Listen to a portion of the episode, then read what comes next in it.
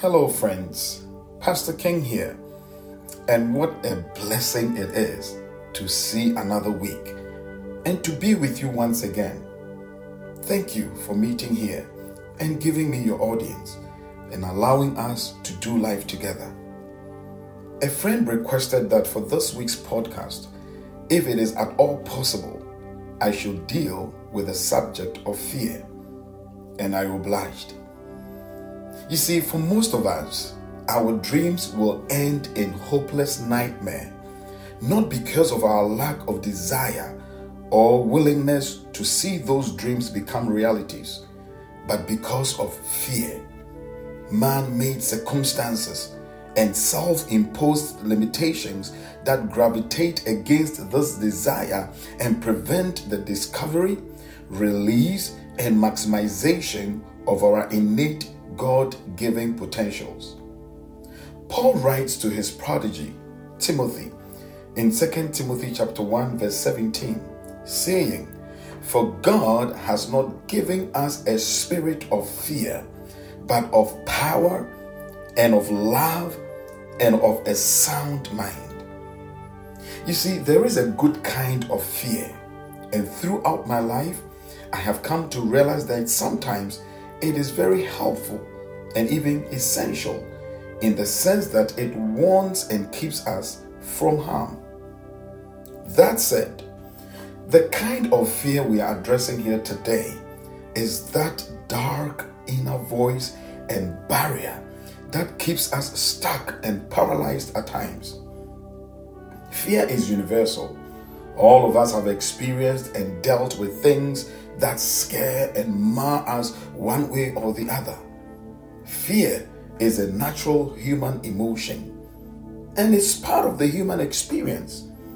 The dictionary defines it as an unpleasant, often strong emotion caused by anticipation or awareness of danger. Friends, fear is only as deep as the mind allows. Fear is torment. Fear is a spirit. The Apostle Paul admonishes us that fear has a spirit dimension and it can be given and even passed on. He says, God has not given us the spirit of fear. If fear is given, then fear can be received or rejected. Anything given must be received to find expression. One of the characteristics of spirits is that they use bodies and minds for expression or to function. The word of the Lord says, God has not given us an evil, tormenting spirit of fear, dread, timidity, or cowardice. And so Job the sage said, For the thing I greatly feared has come upon me, and what I dreaded has happened to me. I am not at ease, nor am I quiet. I have no rest, for trouble comes. Job 3 25 and 26. Ladies and gentlemen, if you don't deal with fear, whatever you are afraid of will happen to you. Why? Because we are a product of what we take in and meditate upon. Reject fear at all cost, for if you do not, like Job, the very thing you are afraid of will happen to you. Fear not is the most repeated command in the Bible. In fact, it's been said that there are 365 fear nots in the Bible. I guess one fear not for every day of the year. God does not underestimate the spirit of fear. So, to deal with fear, He gives us three dimensions of the Spirit of God to totally conquer and deal with it. To shield us from the spirit of fear, God, in His mercy and wisdom, has given us the spirit of power, of love, and of a sound mind. You see, if He is giving us the spirit of power to deal with fear, then it means fear does produce weakness.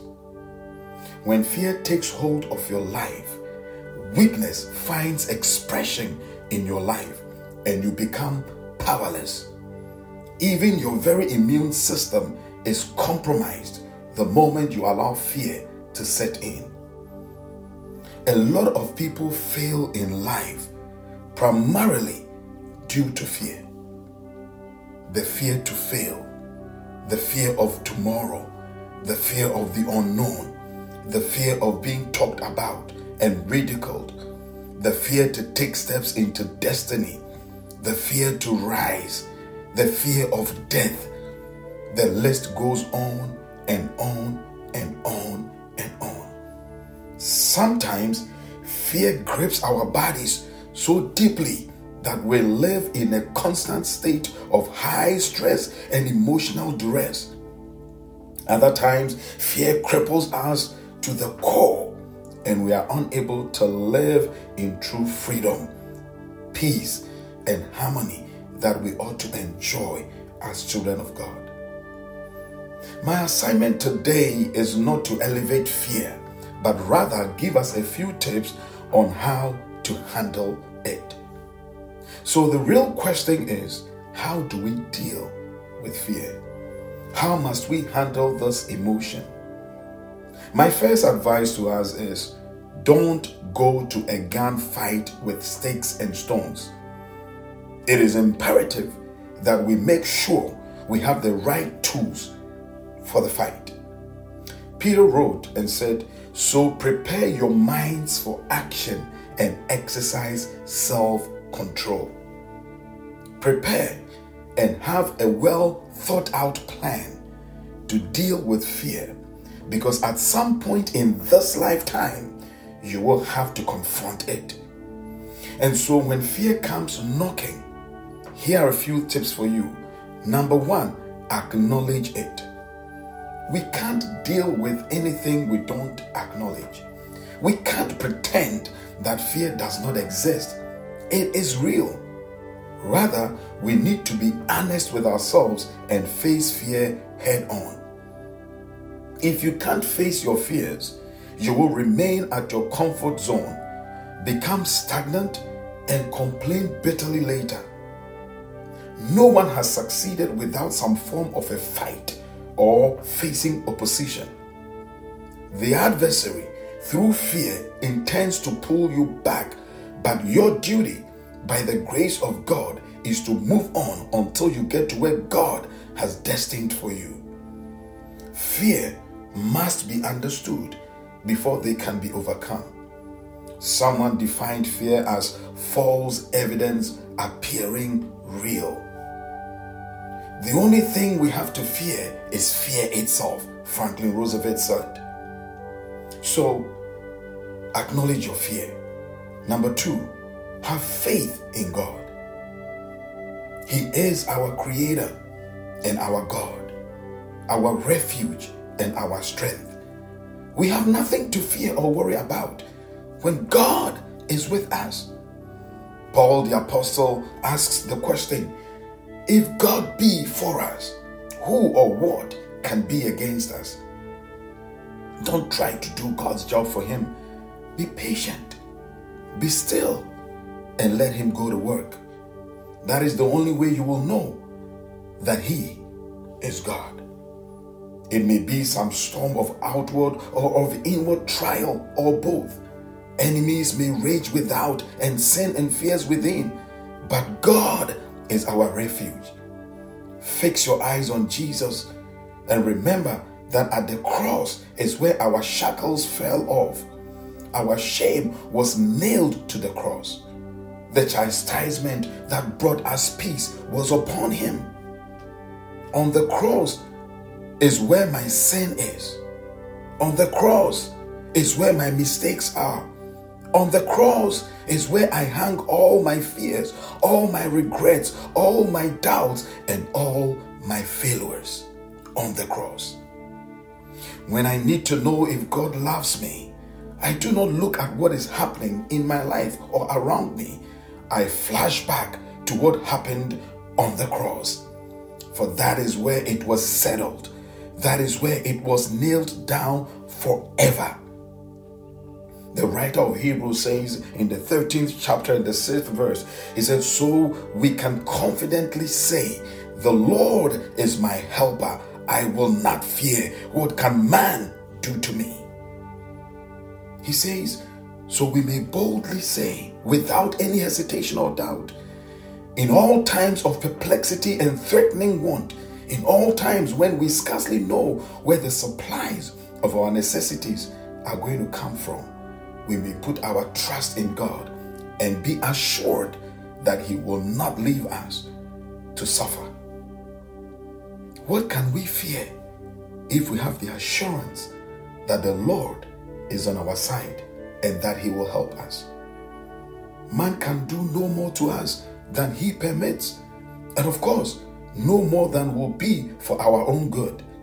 And under whatever trials we may be placed, we need be under no painful apprehensions, for God will be our protector and our friend.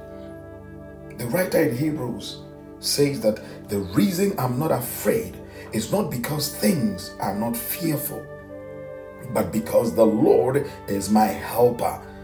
He is able to help and does help. When none else can, He has promised to be my helper when God is on your side, you will always have a winning record. I know it's easy to say that our faith won't falter when life is going smoothly, but it is harder to say when you are in the midst of the storm that your faith won't fail. And that's why He has set up a throne of grace for us to come to. Hebrews tells us again that let us therefore come boldly to the throne of grace that we may obtain mercy and find grace to help in time of need. Ladies and gentlemen, every believer can set up an Ebenezer and say, This far the Lord has helped me. As the people of God are of ourselves helpless, there is no help for us in man. Our help is only in the Lord, who helps us out of the pit of sin and misery, out of the hands of all our enemies, out of all our afflictions, and out of all the dangers we are supposed or we are exposed unto by Satan and his temptations. When people help us, it's only because God has caused them to do so. Isaiah 41 and 10 the Bible says, Fear not, for I am with you. Be not dismayed, for I am your God. I will strengthen you. Yes, I will help you. I will uphold you with my righteous right hand. This literally means, Do not fear, for I am with you. Not only within call, but present with you. Be not dismayed at the power of those who are against you for I am your God and engaged for you. Are you weak? God says, I will strengthen you. Are you destitute of friends? He said, I will keep you in time of need. Are you ready to sink, ready to fail, ready to fall? He said, I will uphold you with the right hand of my righteousness that right hand which is full of righteousness. The psalmist said, Even though I walk through the valley of the shadow of death, I will fear no evil because the Lord is with me. Point number three keep on pushing through. Faith is what gives us Christians the strength to carry on despite our circumstances and fears. Faith is easy to find when you have calm waters and clear skies. It's when the clouds come in that Christians begin to struggle with their faith. The thing to do to overcome fear in a difficult time is to hold on tight to your faith and keep on pushing through. Do the thing you fear to do by pushing through. Learn perseverance. Do the thing you fear to do and keep on doing it as long as it is from God. That is the quickest and surest way ever yet discovered to conquer fear.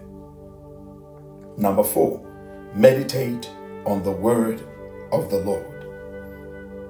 2 Timothy 1 7, our anchor scripture said, For God has not given us a spirit of fear, but of power and of love and of a sound mind.